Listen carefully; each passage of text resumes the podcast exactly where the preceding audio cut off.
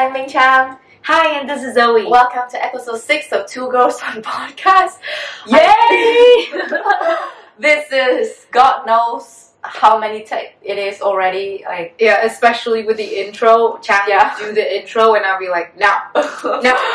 Zoey has been Christianering me and she's telling me that we're not getting out of this room until I get this right. So let's hope that this is the version that you'll be finally be seeing. Um, I just want to say that I had a really funny joke to Trang earlier. I said, Trang, I don't need you to be Kristen Stewart. This is this ain't Twilight. I need your energy up here. yeah, she she was like, "You are here, and I need you up here, okay, honey?" and I was like, "Yeah, yeah, yeah, okay." Sorry. Yes, mom. yes, Kris Jenner. Um, and uh, so today's episode will be about beauty standards, and it is funny because it's a coincidence that this episode is the one where we decide to do a video rec- video recording, which means that you will get to see our faces and judge whether we are attractive or not based on your own set of beauty standards. And yeah, and uh, please leave a comment on YouTube. Uh, tell us uh, of your ratings. no, That's a test. Yeah. If No. you do it, you're a terrible human being. You failed. Okay, get therapy. and also the funny thing is, um, so before we started recording, Zoey like had so many like self-conscious thoughts about her body. She was like, "Oh, I, I look fat in this angle," and like she made me switch sides with her like endlessly to see whether her face looks different, like what is her good angle, and like spoiler alert, they're all the same. But anyway, I indulged her. That's Chang's another way of saying you look like shit, friend. no, like you look beautiful regardless, and you're not fat. And not that being fat is a bad thing, but like you're not fat. It's objective truth.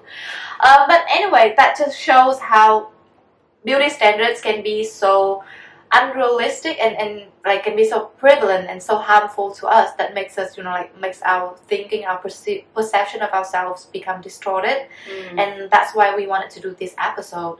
And to start, I will be uh, giving you our definition of beauty standards, and this is where I get really nervous because this is where I get interrupted by Zoey to like re-record every time. So let's hope I get this right this time.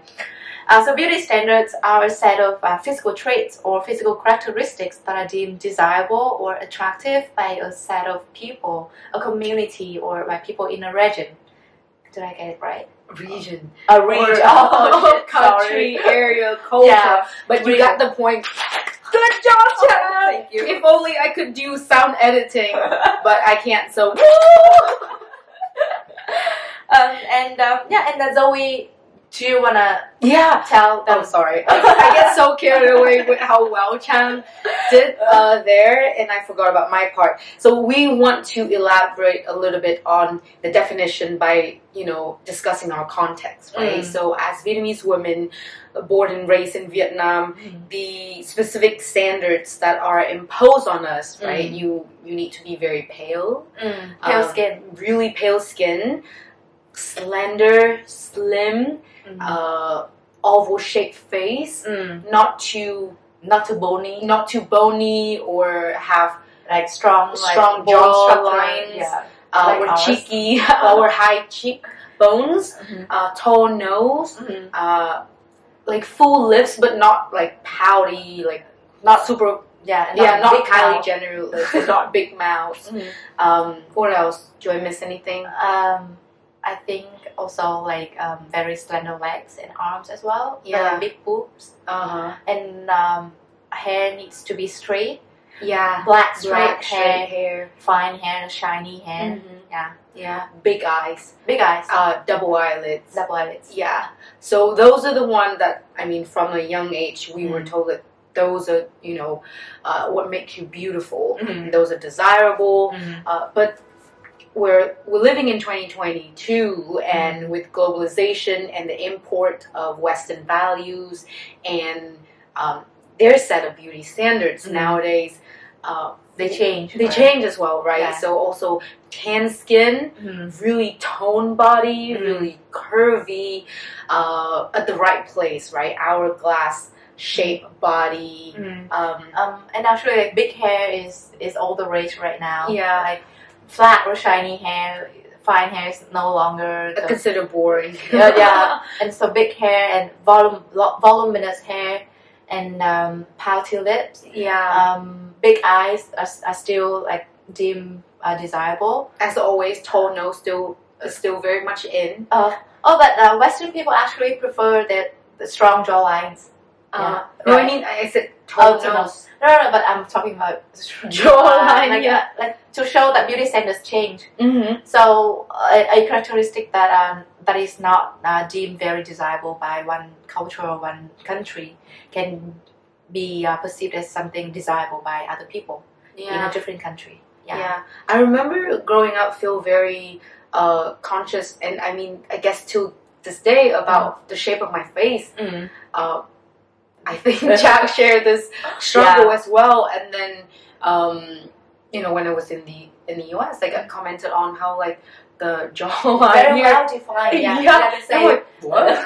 yeah, and I went on a date with a white guy, and he like he worshipped my straw jawlines. He's like, "Oh my god, that's so they, they, that's so great. That's what that's what jawlines should be like. Should be very you know like well defined and should be very strong." And well, I didn't feel like it, but anyway, that just to show you that beauty standards change, Mhm. and they also change over time. Yeah, Yeah, Yeah. even uh, in the Western, right? Mm. Uh, in the Greek like uh, uh, myths, you Mm. have these like women or goddess are like Mm. very uh, supple, Mhm. right? Very uh, they have they- they're not skinny. They're not Yeah. skin and bones like the current. Uh, current trend right now. Yeah. Mm, yeah. Um, and and so some some of those beauty standards can be very unrealistic, and that's why they get harmful, right? Because like w- when we see how beauty should be, and because they're unrealistic, they're not achievable by normal people, average people like us, and we feel bad about ourselves. Do you have some examples? Yeah. Oh my goodness! I was waiting for you to ask. Uh, talking about unrealistic standards, there, I, I feel this very strongly. Mm, Um, one is the you know like the extremely curvy at the right place, mm, and then still like super tone mm, abs and uh, legs and Mm. arms, but really big boobs and, Mm. and booties. And I think I'm not saying that no one can achieve mm, you know that kind of body, but there's so much works, mm. both physical and could be you know like Financial. yeah financial work that goes into those body that that's usually most of us you know Cannot ordinary working like middle class people cannot afford it Mm. and i think it's and then you know when we have a full day of work and we go home and then we look at those bodies on Mm. social media and we're like oh i'm i don't look like that Mm. that means like i'm um, not, not- good enough Yeah, I'm not trying hard enough. Yeah. I should be trying harder. Yeah, and and then the other thing is um, about like beauty's. I mean, r- unrealistic standards on our genitals. Mm. Uh, I I saw ads uh, on Instagram, Facebook on these kind of spas Mm. that give out treatment to bleach your uh, Nipples. nipples, your, uh, Your vagina, assholes. your asshole, because, and I don't, I can't say it in Asia in general, right? But Mm. in Vietnam, um, and this is male, mainly for the male gaze, Yeah. that the pinker our genitals are, uh, the better. Mm. And the thing is, biologically, after puberty, Mm. with the hormones, it gets dark. Yeah. But then we feel so ashamed of something so natural, Mm. and we we all uh, we were taught and you know made to feel that we need to look like baby pink you know Mm. like we need to have baby pink nipples we need to have uh, a vagina that doesn't really have a majora uh, labia Labia majora. labia majora. Uh, I have been asked going to the spa, like, hey, do you want to trim that part? Yeah. And it's it's insane because Yeah. that's genital mutilation that I was asked of. For what? Mm. Just to fit in that beauty standard. Yeah, and like you mentioned the ads, and I saw those ads as well. And the content is always about: Do you want to keep your husband interested? Do you want to feel sexy? Do you want to, you know, like keep him attracted to you? And it's always about the male, the male's pleasure. It's Mm. never about the women. It's never, oh, yeah, the beauty standards is you should have very big nipple, but it's a lot of pain. Are you willing to go through that pain? And and like people think it's natural, you know, like to to want those and, and to to pay money to Mhm. have pink nipples or like have pink vaginas Yeah. and and it's it's crazy um the um, some there's a lot of spy I also saw some ads recently about um women who have given birth uh Oh. who need the procedure to like shrink their Their vagina, yeah, because they there's a there's a myth that the because you give birth or because you have sex a lot, then your vagina will not be tight anymore, and so it's so it's very infuriating. hmm And like I'm like, but oh it's so God. common and it's so common. It's like common knowledge, and then everyone is like, of course, like everyone thinks it's true. It's like, yeah of course oh, of course, you you, you don't want to keep your husband of course, your, your your vagina will loosen the more that you have kids or the more that you have sex, and like you said, the the myth about the more sex that you have, the the darker the color of your nipples become, or the darker the colors of, of your vagina becomes, and it can be very, it can impose shame mm-hmm. on pu- on like teenage girls who Yeah. go through puberty and sees that the body changes and they're like oh my god like i am no longer pure like that was me yeah that was how I felt in high school Mhm. because I mean at the time I didn't know that you know the color changed because of puberty Mhm. and it was around the time when I had my first sexual experience Mhm. and I felt so Mm. guilty Mm. and so ashamed I'm Mm. like oh my goodness does this mean that it's a mark right so like Mm. my future partners Mm. will know that I was tainted and, Mm. and you said this in different try Mm. different recording before that how sex is so vilified Vilified. for women. yeah right like like it it's a way of keeping women from having sex and you know like like Under ex- control. yeah control women and keeping them from experimenting or like experiencing sexually while like the men have all of the power Yeah. like you like you you need to make your nipples pink or you need to get your vagina like tighten your vagina Mm. for your men Yeah. And I have not seen an ad or seen a man talk about bleaching his dick. yeah or like enlarging his dick for the women's pleasure there's there's you know like enlarging For procedure ego. for ego For their ego. but it's never about like like satisfying your your female partners or it's always about you Mm-hmm. feel good about yourself you feel like masculine yeah it's something to to think about right Yeah. something you should question it's funny because every podcast end up being about fuck the patriarchy. Oh yeah, which is I guess is a common theme here. And the, the main takeaway. But but before we you know that that deserve another episode we actually had uh, the outlines for uh, a, to- a discussion on toxic masculinity. Um, and we hope to record it soon. You know how slow we go. Maybe next year.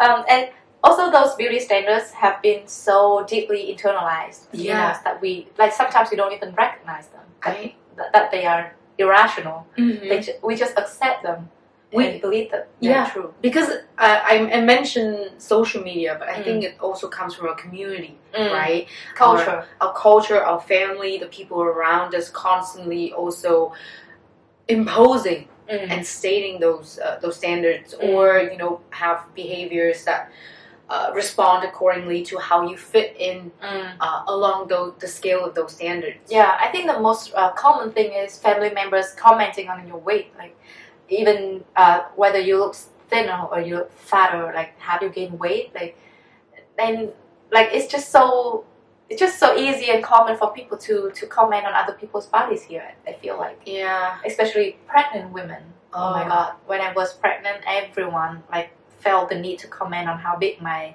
my bum was or like Mm. like can I touch it? And before I could say anything they're like oh! And bless me. Um, but like uh, I, I, I feel like it also reflects how bodily autonomy is not Mm. respected you know? Yeah, and and it, it's like just because I can see it I can comment on it. Yeah. I remember part of my reverse cultural shock Mm. uh, when I moved back from the States uh, a few years ago was the fact that people just start commenting on your body. But you know, in the US, you receive compliments, Mm. right? And then it's never anything negative because Mm. that what people that, that's how it should be. Mm. If you say something, it better be something nice. If you don't have anything nice to say, shut the hell up. But in Vietnam, it was completely different. And I Mm. remember I was like, whoa. And I, I mean, it took me a while, but then I, I immediately, you know, I'm like, okay, I'm not putting up with this. Mm. And I just straight up just call people out and Mm. just like say, that's really rude of you. Mm. And, and so those around me long enough know to not do that. Mm. Um, but I can imagine for other women, Mm. especially who are so used to just receiving those Mm. and thinking, oh yeah, because you know they have the rights to do that, Mm. and how terrible it must be because you you internalize those messages and those comments. Mm. And it's not just women. It's also it affects men also. Yeah, Like um, then I just have that to say. I think it also affects men. Even though I, I because I'm not a man, I've never experienced being commented on my body. Like, um, but I can no. But look, whenever I, I I was out with him to meet parents, the parents would like comment on on his body, and be like, oh you gained weight or like oh you lost weight, and um, it's also I think it's also their way of showing that they care about him and, Mhm. and their health, but it can also be very intrusive. Yeah. I feel like yeah. yeah. I think it's there, there's usually like it's usually well intentioned. Mhm. I'm not saying it's not, but most of the time it actually has negative Yeah, impacts. intentions do not matter that much, right? Yeah. The results matter. Yeah, like Yeah. words that actually are spoken matter. Yeah. Yeah. And uh, Zoey just kind of make a nice con- uh, link to our next part of the discussion, which is about the impacts of these beauty standards on women's well-being. And um, Yeah, and uh, I'm sorry. I feel like I'm just taking up all the camera time, but um, we have divided into a section. Divide and conquer. So I do wanna, because Trang, you know, the example that Trang observed um, with me earlier today, Mhm. um, it's true. It's an impact of these unrealistic beauty standards, right? Mhm. In Vietnam, uh, or I guess in Asia in general, or even the world, Mhm. we have such a narrow definition Mm. of what is beautiful, Mm. what is desirable, Mm. and or like what is not fat. Mm. And I, I because I grew up um, when I was a baby, I was a bit chubby, and I received many comments Mm. um, that I was a chubby kid, Mm. and I internalized that. And you know, throughout puberty, I I was always like a, an average looking, healthy kid, but I always remember feeling very conscious Mhm. about my body, whether I look fat or not. And I mean, even to this day, Mhm. it's uh, on on my good days. Mm. I I have the and I've been to therapy and I have done enough work Mm. to know that those are not facts Mm. and not the reality, but on a bad like on days when I'm not feeling very good about myself, when Mhm. I'm off, it's very easy to just go back into that mode of thinking, oh, Mhm. you know, I don't look great. Yeah. And um, I think that's the first mental impact that I want to talk about is Mhm. the general sense of uh, I'm not good enough yeah. because I don't fit in exactly to that very narrow definition of beauty. And I think als- there's also a lot of anxiety in that social anxiety. For example, like before we uh, recorded, you spent a lot of time trying to like sit at an angle where Mhm. you felt like you didn't look as fat, and and I think there's there's just better energy spent elsewhere. You know? Yeah, and and the thing is like, um, I could also imagine for a lot of people like the anxiety when they choose an outfit Mm. or uh, to go out or not Mm. and I, I know I'm pulling a lot of personal example here, but in high school or in middle school, I wanted to wear shorts, Mm. but I didn't feel like I could Mm. because at the time, you know, with K-pop and Girls' Generation era, you know, like all the really skinny girls Mhm. with long and skinny legs, Mhm. those are the only one that could wear shorts, Mhm. and and it's and yeah, I didn't think that I could Mhm. until I and there was a lot of anxiety. Like Mm. I want to wear this, but I think you know people would judge and Mm. comment on how I look, Mm. and yeah, like you said, the energy better spend, you know, some doing something else. But that's the thing about these kind of impacts; Mhm. they're not logical, Yeah. right? They they distort Mm. your sense of self, Mhm. your body image, Mhm. and that's the deeper um, that's the more harmful impacts of it and that leads to uh, depressions Mhm. uh, eating disorders Mm. uh, anorexia is the mental illness that killed most people Mm. and even people that re- recover from from anorexia their vital organs Mm. have suffered during the process and norm and then, then you know it's very hard for them to live A healthy a life. healthy life after anorexia because Yeah. of all those like the damage has been done Yeah, so the impact is not just mental and emotional, but it's also physical. So it's very real. It's something that can like prevent you from actually living your best life. yeah and it could also kill you Yeah. lots of people have died Mm. uh, through different reasons but as you know um, a consequence of these unrealistic beauty standards Yeah, um, I know this girl from my university. She's from Korea, and she dated my friend for a while. And so in Korea, they have you know, this beauty standards is even more is narrow than ours, and so anything that is so it's very easy to be categorized as fat in Korea. And so she was very healthy looking, very cute, cute girl, but she had this notion that she was fat, and then she had she had an eating disorder, and then she suffered from depression, and she wanted to take her life a few times, and. She, she told my friend about how when she went back to Korea uh, during the breaks, whenever she eats an, she ate a snack, her mother would tell her that, "Do you think that's enough to eat?"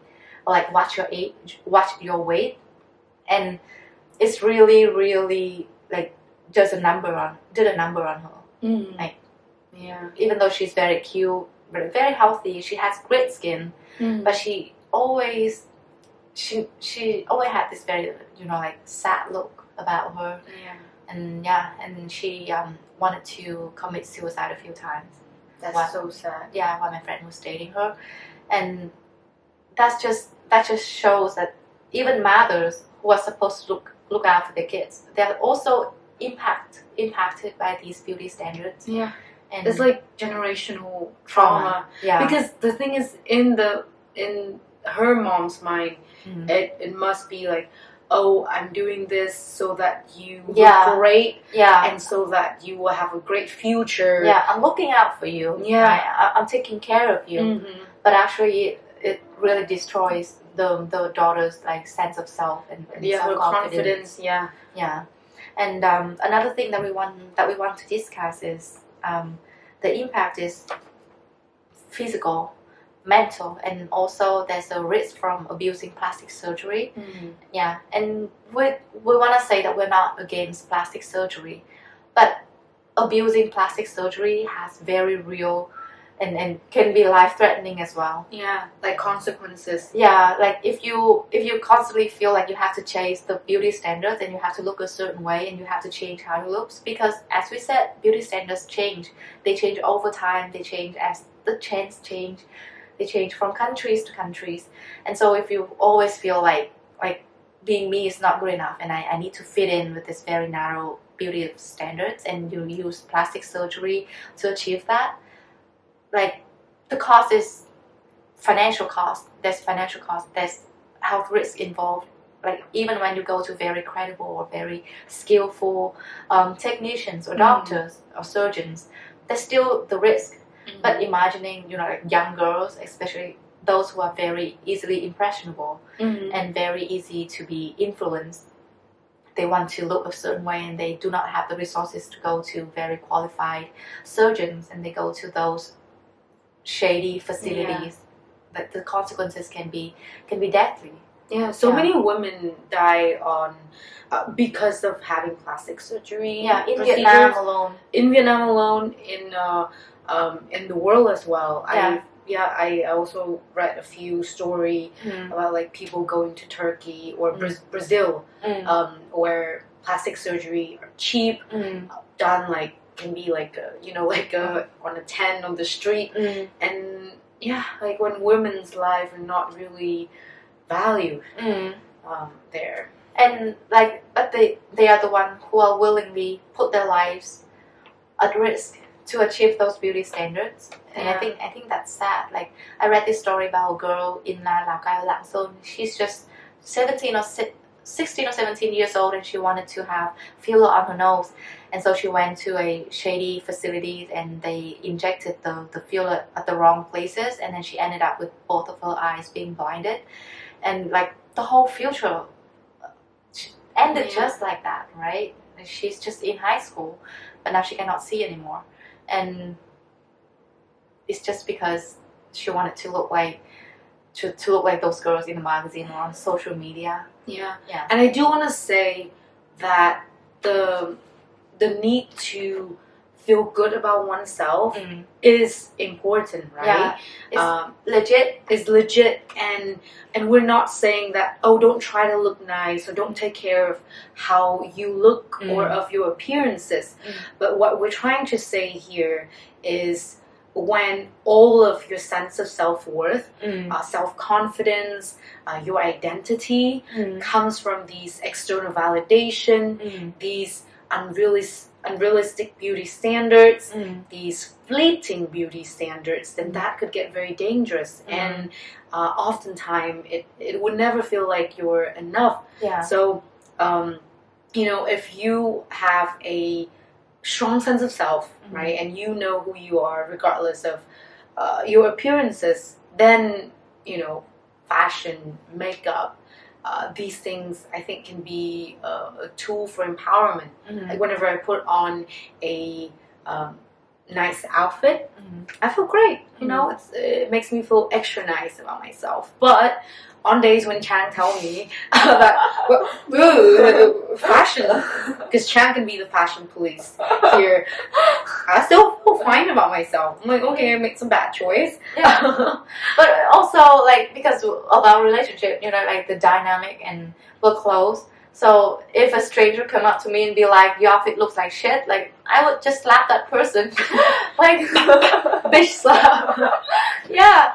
And Zoey's Zoey's point is also what I what I want to say is that uh, once you tie yourself to those you know like very fleeting and those very like external things, it it will be very hard to feel fulfilled. Like for example, I used to bleach my hair a lot too, and uh, not saying that bleaching hair is a bad thing. Like I, I I did it for like three or four years, and then when I got pregnant, I couldn't do it anymore because of I didn't like I was being cautious for the baby, and also when I after I delivered the baby, my hair started falling out postpartum, and so I didn't want to bleach it anymore, and and uh, my old self would be very upset for not being able to bleach my hair. I, I feel like my identity was being robbed.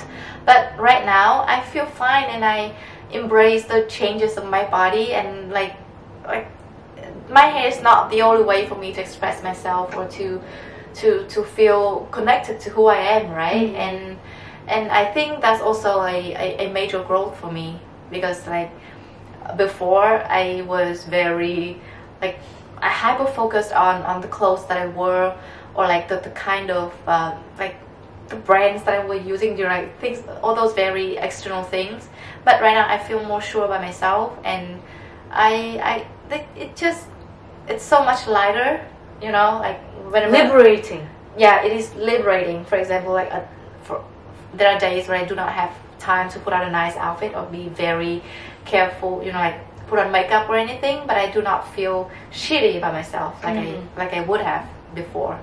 And right now I feel fine. And and I think another point worth mentioning is that beauty standards change and also your body will change. Your body will not be this way forever. Yeah, your skin will change Yeah. as uh, you age. Mm. Um, your hair will change. Uh, yeah, I know. Your black roots will grow. and also like if if you want to have kids after you have kids your body will change dramatically Mm. and if you feel like your self-worth is tied to how your body looks and once they change it will be very hard to cope because i also went through that like i, I ob- obsessively watch myself in the mirror every day after i gave birth to see if i bounce back to my old body because i've seen celebrities do that Mm. and and but I realized that it's not realistic and, and I just let it go and it I feel so much better. Yeah. Yeah. Yeah.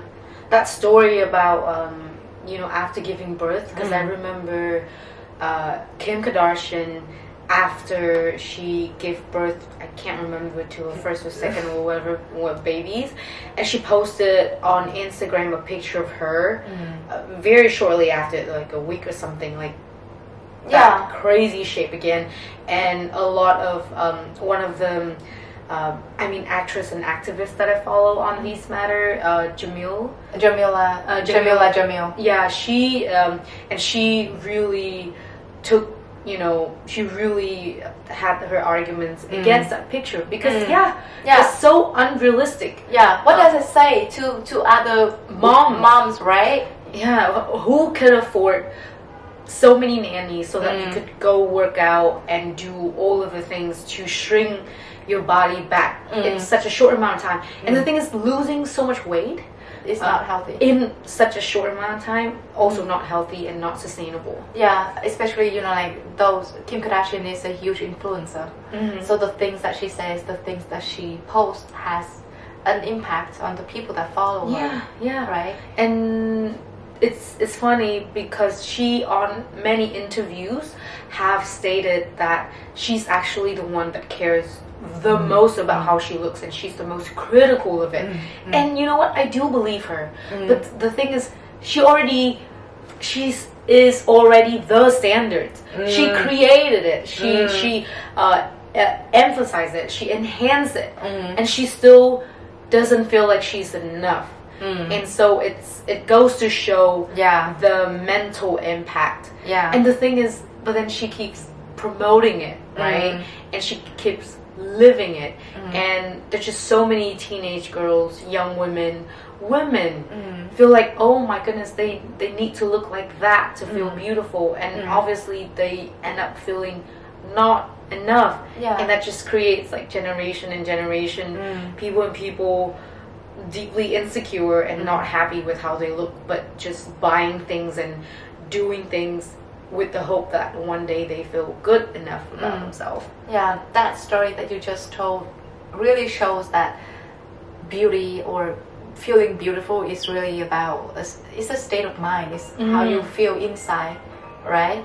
Because like like you said, Kim Kardashian is already the, the standards of beauty, but she doesn't feel beautiful all the time. She's still very critical of how she looks. And yeah, and so so many people look up to her to be beautiful like her, and she's still like, I'm not beautiful enough. yeah i need to need to my ass yeah. i need to I need to- deflate it edit my photos Mhm. to, to feel beautiful. And um, that brings us to our next point that we want to discuss is di- discuss is uh, why these ideas and how per- pervasive these ideas are, and how to navigate in a world full of you know like unrealistic beauty standards or just beauty standards. Yeah, uh, and I, I think it. We mentioned this briefly, but Mm. I think the rise of social media Mm. definitely contribute a part to how they get so pervasive. Mm. Because before the time of you know social media, we have magazines, we Mm. have movies, but it's not a twenty four seven feed Mm. that you always see. Mm. Right now, when I'm on Instagram.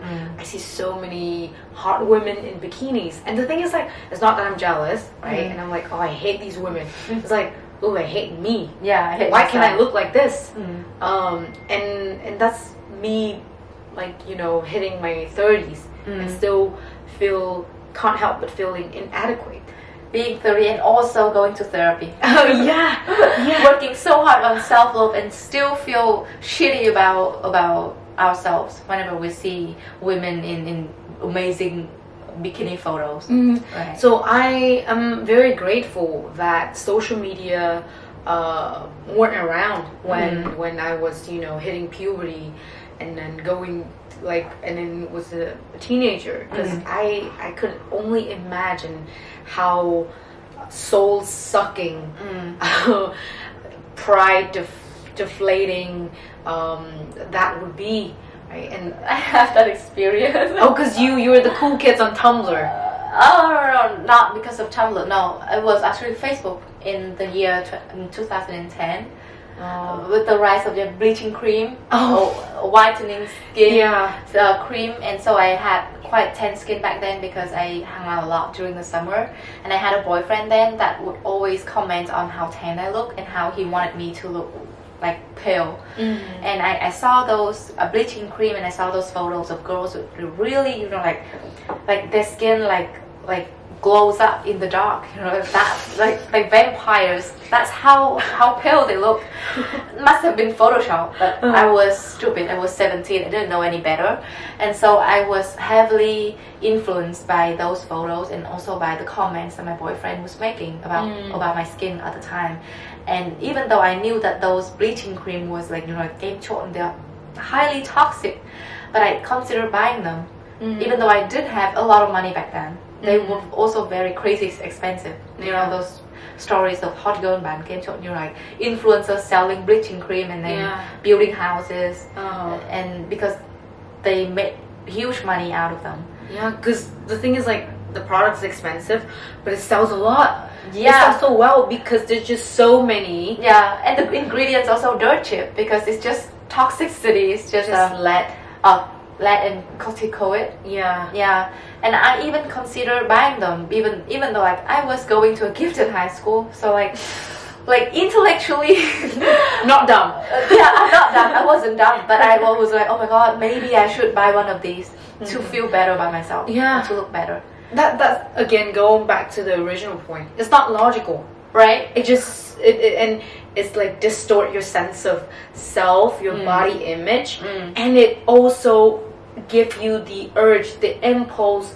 It keep pushing you to do things that you know are not good for you. Yeah, like you know like feeling and saying those comments about myself i know it's not good for me Mm. but there's just that urges hmm um or like me buying like uh, diet pills when I was 18 because that's when I, I started to have I, my, my boobs only started to grow then along with my tummy I was like oh my god. So I bought those diet pills because I thought I was fat and I needed those diet pills to look you know like skinny like those girls in the magazine. And also I had the same anxiety as you when I wore shorts. That, that my thighs were so big. And so I didn't I, I needed the, the, the pills. So I could could wear shorts beautifully. And the those pills like made me dizzy and nauseous all the time. And in the like direction to use they said that um, there's some there's a there's a limit on the calories intake and they Mhm. they said it just consume a lot of water whenever you feel hungry and that cannot be good and also it was the time when my brain was still developing Yeah. was still growing and I needed the nutrition maybe that's why I was this time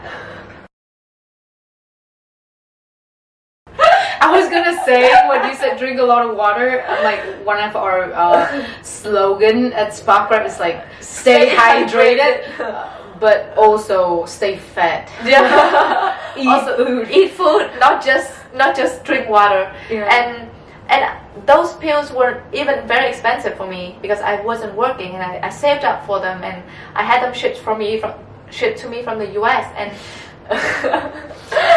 yeah and so at the time I thought everything imported must be good like anyway and good waste of time good one. But like those pills made me physically sick, and I couldn't finish one bottle, and I gave them to my aunt, who also thought she was fat. Show your care. but yeah, like I wasn't fat at all. Mhm. I was like 160 centimeters high and I was around 50 kilograms. Uh, tall. I'm so sorry. 160. That's what happened. That's what happened when you starve yourself at the age of Development. yeah, 18. Yeah. Also, like my so my height and, and, and my weight wasn't very like disproportionate. Yeah, you look you looked great. You look great. Yeah. You always do.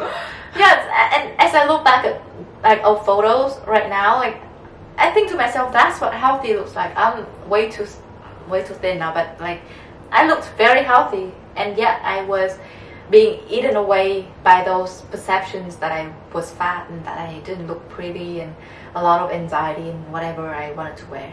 Yeah. Yeah.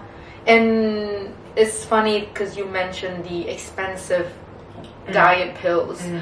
uh, from the US because I think a part of this is also there's just so much money Mm. to be made Mm. off of women insecurity. I mean, Mm. people insecurity, but especially women, Mm. right? Yeah. Billions and billions dollar worth of it. Industries, the Mm. fashion industry, Mm. the dietary, the, the supplements, um, uh, food uh, industry, the plastic surgery industry, the cosmetic industry, Mm. even uh, now like on social media running ads, right?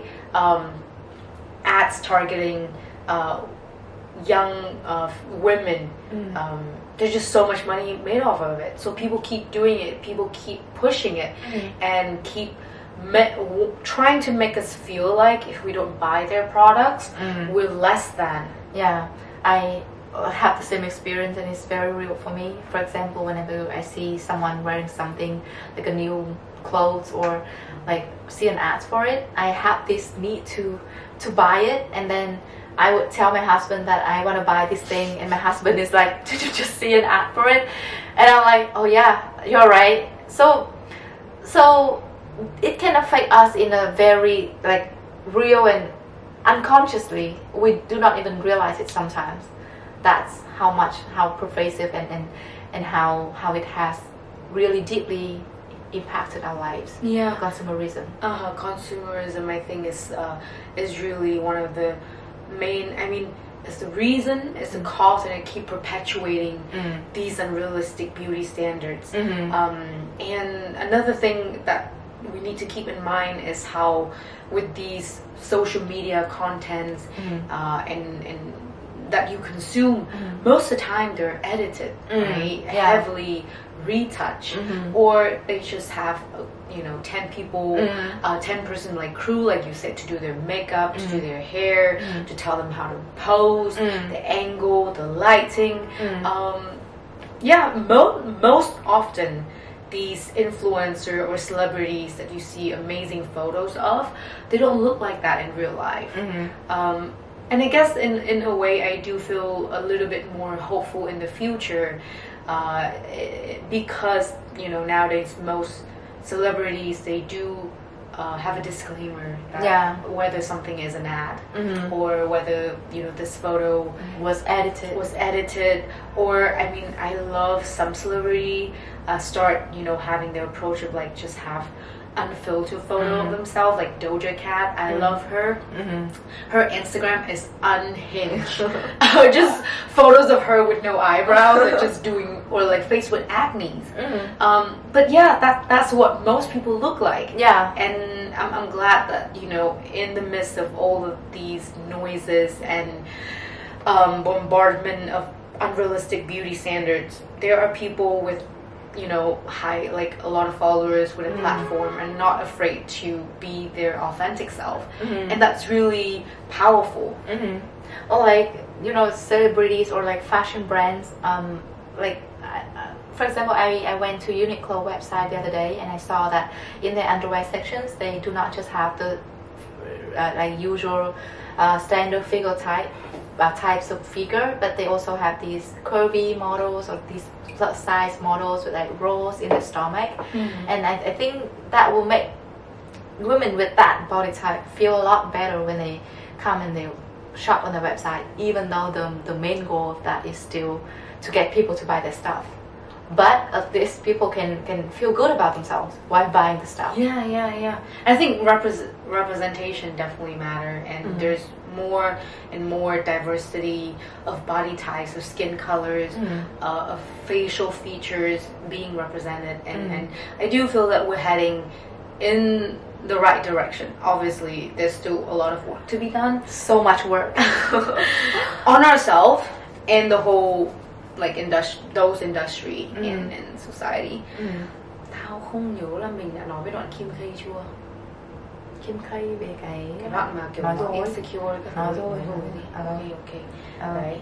Um, đấy xong rồi um, đấy thì đây là basic understand thì ta sẽ nói tiếp là thế đấy. What to do. Yeah thế, um, we we already discussed some of the things that we thought would be useful for us in order to navigate through the all of these noises of how you should look like. And the uh, we think the most important thing is your awareness like Mhm. be awareness of your monologues your your your inner monologue yeah, your inner monologues and your thoughts and also about the content that you consume because like Zoey said and it's true that we're on our phone we're on our laptop we watch TV like we 24-7 we're surrounded by like information and input like trying to get us to think a certain way we're trying to get us to buy the products and it's very easy to be to be persuaded and, Yeah. and to give in and to be like i don't want to feel this way by myself anymore anymore maybe spending money on this product will help i have the exact same thought process so many times but zoey and i were both getting better at that as well Mhm. because right now whenever we want to buy something we ask ourselves questions like Yeah. do we need this Uh-huh. and and like for example like the mini skirt that I sent to the we spent several days like contemplating it. We didn't just impulsively bought it like before. mm-hmm. And I think that's um that's a that's growth and that's a step forward for us. And mm. yeah, yeah and I think uh, in Thai um, I mean we don't generally have control over what kind of ads we're, we're shown Mm. uh, but also the, the people that you follow on Mm. social media right um, even friends or acquaintances or celebrities um, like follow the people that uh, the contents don't make you question your self-worth Mm. right I, I know it may sound a bit toxic because you know you social media is a place for you to be social but not really Mm. uh, it should be a place where you feel okay about yourself yeah. so Any I, place should be that place. Mhm, yeah. So I, I I had that you know social media detox, right? I had to really look in to you know what kind of content I'm consuming Mhm. and really be mindful about that. Mm. Um, so that's the first thing, but also be aware of your environment. Mm. Um, the people that you spend time with, Mm. uh, your friends, your family, um, what kind of things that they're telling you, or Yeah. what kind of messages they're sending you. Yeah. Are you with friends who can engage with you at a deep level, or do you have friends that constantly pressuring you or make you feel like you need to uh, buy clothes or, or do things to fit in with them? Yeah, and and also be mindful of what they tell you and like how you feel around them and how you feel when you see those content. Like Zoey said, like I like I also unfollow a lot a lot of like shops on Instagram because when I see them posting photos, I would wanna buy this their products and it's not sustainable and it's a waste of money and Mhm. I do not have the, the, the space to store all of that clothes anymore. And so it's very important for, for us to re- be in touch with ourselves and and know our boundaries, right? Mm.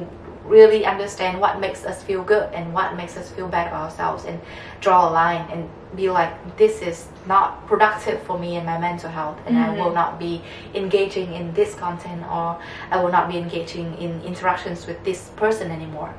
And um, yeah. Yeah. So be mindful, uh, be aware of Mm. your surrounding, your environment, not just you know your um, like um, digital Mm. environment, but your physical environment as Mhm. well. Mhm. Uh, if the people around you are telling you things and make you feel ashamed of how you look, then maybe it's time to disengage and Yeah. you know have your distance. Cut Uh, that person out of your life. yeah, and the other thing we do want to talk about also is it's not a one-way street, right? Mm. It's not only what you receive from the environment, but also what you put out in the environment. Mhm. Um, because all the internalized messages Mm. they, they came from somewhere Right. so and now you're also in a position uh, to be able to influence someone Mm. uh, around you yeah to make them feel good about themselves and and especially it's especially so important when you have children or when you work with children or when you you you interact with children on a daily basis. Or teenagers or Yeah. young people. Yeah. Um like for example i have a, a young baby. She's just one year year old. But when she was just born she had a button nose and she still has that and button nose is not considered very attractive in our asian beauty standards. And my first thought when i saw that was that oh no i'm gonna have to get her no- get her nose job when she grew up. And that was very toxic of me and i had to also realize my toxic tendency. Mm-hmm. That that also comes from all of the the things that I've been told as a kid, and I have to realize and have to unlearn those behaviors and those tendencies so that I can give my kid the the kind of self acceptance or the kind the right kind of messages, and I, I want her to accept herself and, and love herself. Mm-hmm. And and I I have this friend whose kid are four or five years old and they're in kindergarten. And one day they come back uh, and tell their parents that there's a kid in their kindergarten class that is kind of fat and that that's why everybody tease on that person that kid and she and then they told my my, my, my friend that I don't want to be fat. I don't want to get teased on. I want to be beautiful. So I'm gonna watch what I eat. And then my friend told me and be like, "Oh, kids these days they are very smart. They already know so many things. but what they know is what you tell them, right? Mhm. And what they absorb from the environment. And this, it just makes me sad that a four or five year old has to think that that she's not already good enough and that she needs to watch what her what she eats. I don't think she understands what that really means. Mm. But like that notion, she has that notion of you know like I can I cannot enjoy food yeah I cannot enjoy food and just what eat what whatever I want to eat because there's the risk that I will be fat and I don't want to be fat, and that's just that Sad. that just makes me very sad as a mother of a young of a young kid. And she even told me that since my kid is chubby, maybe I should watch her weight. And she's just one year old, and and I I sometimes I get concerned about her weight, but from like a purely health perspective because by any standards, by any you know, like it, WHO standards that I look up, she's overweight for her for her age, and her height is not proportionate.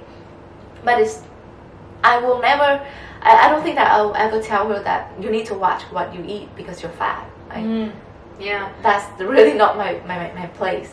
Yeah, and I mean, there's just so many things uh, about the story that you just told uh, with your friend's kid.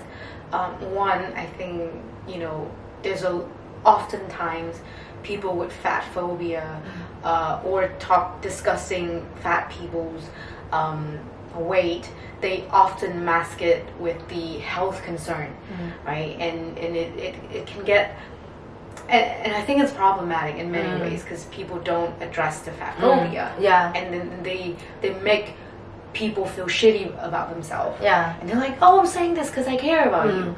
Uh, one example came to mind is Lizzo. Mm. She's wonderful. She's very fit, very healthy. She um, dances, sings, uh, plays the flute, twerks for like an hour straight, um, which I don't think We any of us that. can do. Uh, one minute and we're like, oh, back pain. we can never.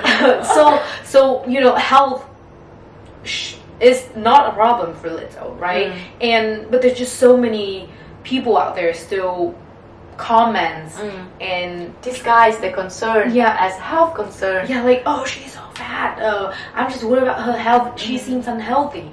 I'm like no, that's your fat phobia talking. And so again, what I'm trying to say here with this conversation is be mindful of what When you tell what you people. tell people, Yeah. what you tell yourself out Yeah. loud in front of children, Yeah. and be mindful and you know like and this goes to the first point of being self-aware as well Mm. right like when you catch yourself having those thoughts. And I I I admit it, I do sometimes too. And I Mm. have to really sit with myself Yeah. and, and ask me where does all of this come from? Right. Yeah. And I and I think one of the reason why cái gì rút thì chưa được ấy đúng không? Chưa nhắc đến đúng không? And one of the reason why we're so hyper focused and, and so oftentimes that we tie our self worth to our external appearance is that because of the, the comments that we get from other people and sometimes even compliments can be very can be validating and can be good for our sense of self but they can also be be harmful in the sense that sometimes when you get compliments for example Zoey and I we get complimented on how young we look for our age. And I think that's why we we develop develop this anxiety about getting old like a Mm. lot. Because because we we- we don't even realize it until people tell us that we look so young for our age. And then we're like okay so if I do not look this young anymore does that mean that I look worse? Does it mean that I I- have less value? yeah and so so zoey and i talked about this and and, and we have this especially after having a kid my body changes a lot and so i have this anxiety about getting old and i start to see some wrinkles on my face and i'm 30 years old so that's What wrinkles? there's some wrinkles but like that's natural Mhm. to get old right Mhm. but we find this natural process and that's what's so unnatural that's actually what needs to be to be stopped I mean, the cosmetic industry, especially the section when like anti-aging creams, uh, machines, Mm. procedure like uh, uh, not like uh, Botox to look not your age Mm. is such a, a common fixture, right? Ads, uh, products, celebrity promoting it, um, and and I, I do admit that this is where I I still struggle, Mm, right? I yeah. on one- on one hand. I understand what you just said about you know it's not natural like everyone will age Mm. uh, everyone will die Mm. um, and and I know that I should and I do want to embrace graceful aging, but at the same time, uh, that internalized, Yeah. glorify youth Mm. is so it is so strong that Yeah. you know whatever like oh I see a wrinkle, Mm. I freaked out. I, I don't want to or you know knowing that I'm approaching my thirty Mm. scares the shit out of me. Mm. And I think it's also because we've been so deeply conditioned to. So, for example, when, whenever someone compliments us on how young we look, like we feel good. Mm-hmm. And then, so what if, so when we do not look that young anymore, does that mean that we stop feeling good about ourselves, right? Yeah. And that's that's um I think that's a process that is has been going on for a long, long time, and Yeah. unlearning it also takes time. Yeah, and that's why the message that we send out Mm. to the world is also important, right? Mm. When we even compliments, Yeah. um, like if you excessively compliment someone on just their appearances, Mm. yes, they will internalize that. Okay, that is my self worth, Mm. right? Um, instead of my intelligence, Mm. uh, uh, instead of my grit, my tenacity, or Mm. my character, Mm. they're like, ooh, my my my appearances, right? Yeah. And so Trang, um, in other trial, you have an example, uh, BoJack Horseman. Yeah. So I I I also I'm very hyper focused on my, my kid's appearance. She's very cute and I'd be like, Oh you're so cute, you're the cutest baby. You're so pretty and my husband tells me like you, you you tell her she looks cute a lot and I think that will be a problem when she grows up. And I do like I do not think much of it until I saw this episode of um, uh, in a series called BoJack Horseman, and Diane Nguyen, one of the characters, said that, okay, so there's this kid, and I think you're very cute, but I will not just value you based on your look because even though you're tiny, you're already a tiny human being with your personality and your characteristics, and and like I will try to see past your cute look to to really see into who you really are and appreciate that about you. Mm. And i think it's so important and that's and like when we interact with children we do not oftentimes we we yeah we overlook their personality. We just see this cute kid or whether it's not cute and that's it because we think they're kids. But kids they have their own world they have their own inner world emotional world inside of them. And so everything that you tell them tell them is important when you tell them they're cute like they will think that okay i'm cute so that's what's good about me Mm. but if you tell them that you're so smart you're so uh, strong you're kind Mhm. you always try your best in what you do they will also internalize that that's what good about me also because our bodies will change our looks will change Mhm.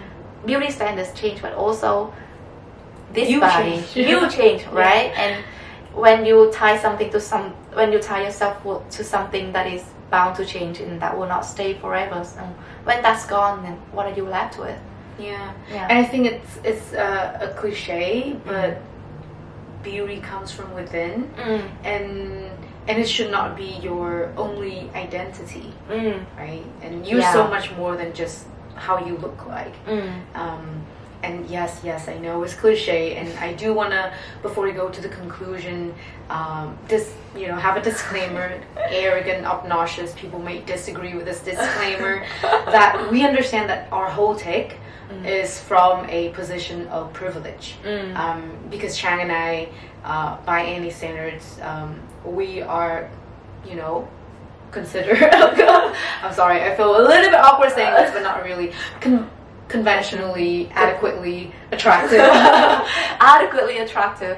Yeah, but it's it's true, and we also benefit from that. For example, when we like, meet someone for the first time, like Yeah. job interviews, or when Dates. we when we date, yeah, and we acknowledge that we have the the benefit, Mhm. the privilege of of being uh, above looking. average looking. but and and it may sound yeah cliche or like hip, hypocritical Mhm. Hypocritical. for us to, to say that beauty doesn't matter. It matters, Yeah. but But it should not be the only thing that matters. yeah, and beauty is not just what's outside, and, and beauty is actually I think it's a it's a feeling. Like, Yeah. It's a state of mind. yeah, it's a when you feel beautiful, then you're beautiful. Yeah, yeah, and I it's true. I, I feel this all the time when I watch uh, drag shows Mhm. and the drag queens perform. Like the confidence, the talent, Mm. and you just it's just contagious and inspirational. Mm. And like whenever you meet uh, or you interact with someone who's confident and obviously very sure of themselves, you just immediately feel attracted and, Mm. and drawn to them. Mm. And I think that kind of power, uh, energy, Mm. is, is is what will last and stays with you. Mm. Yeah. Yeah.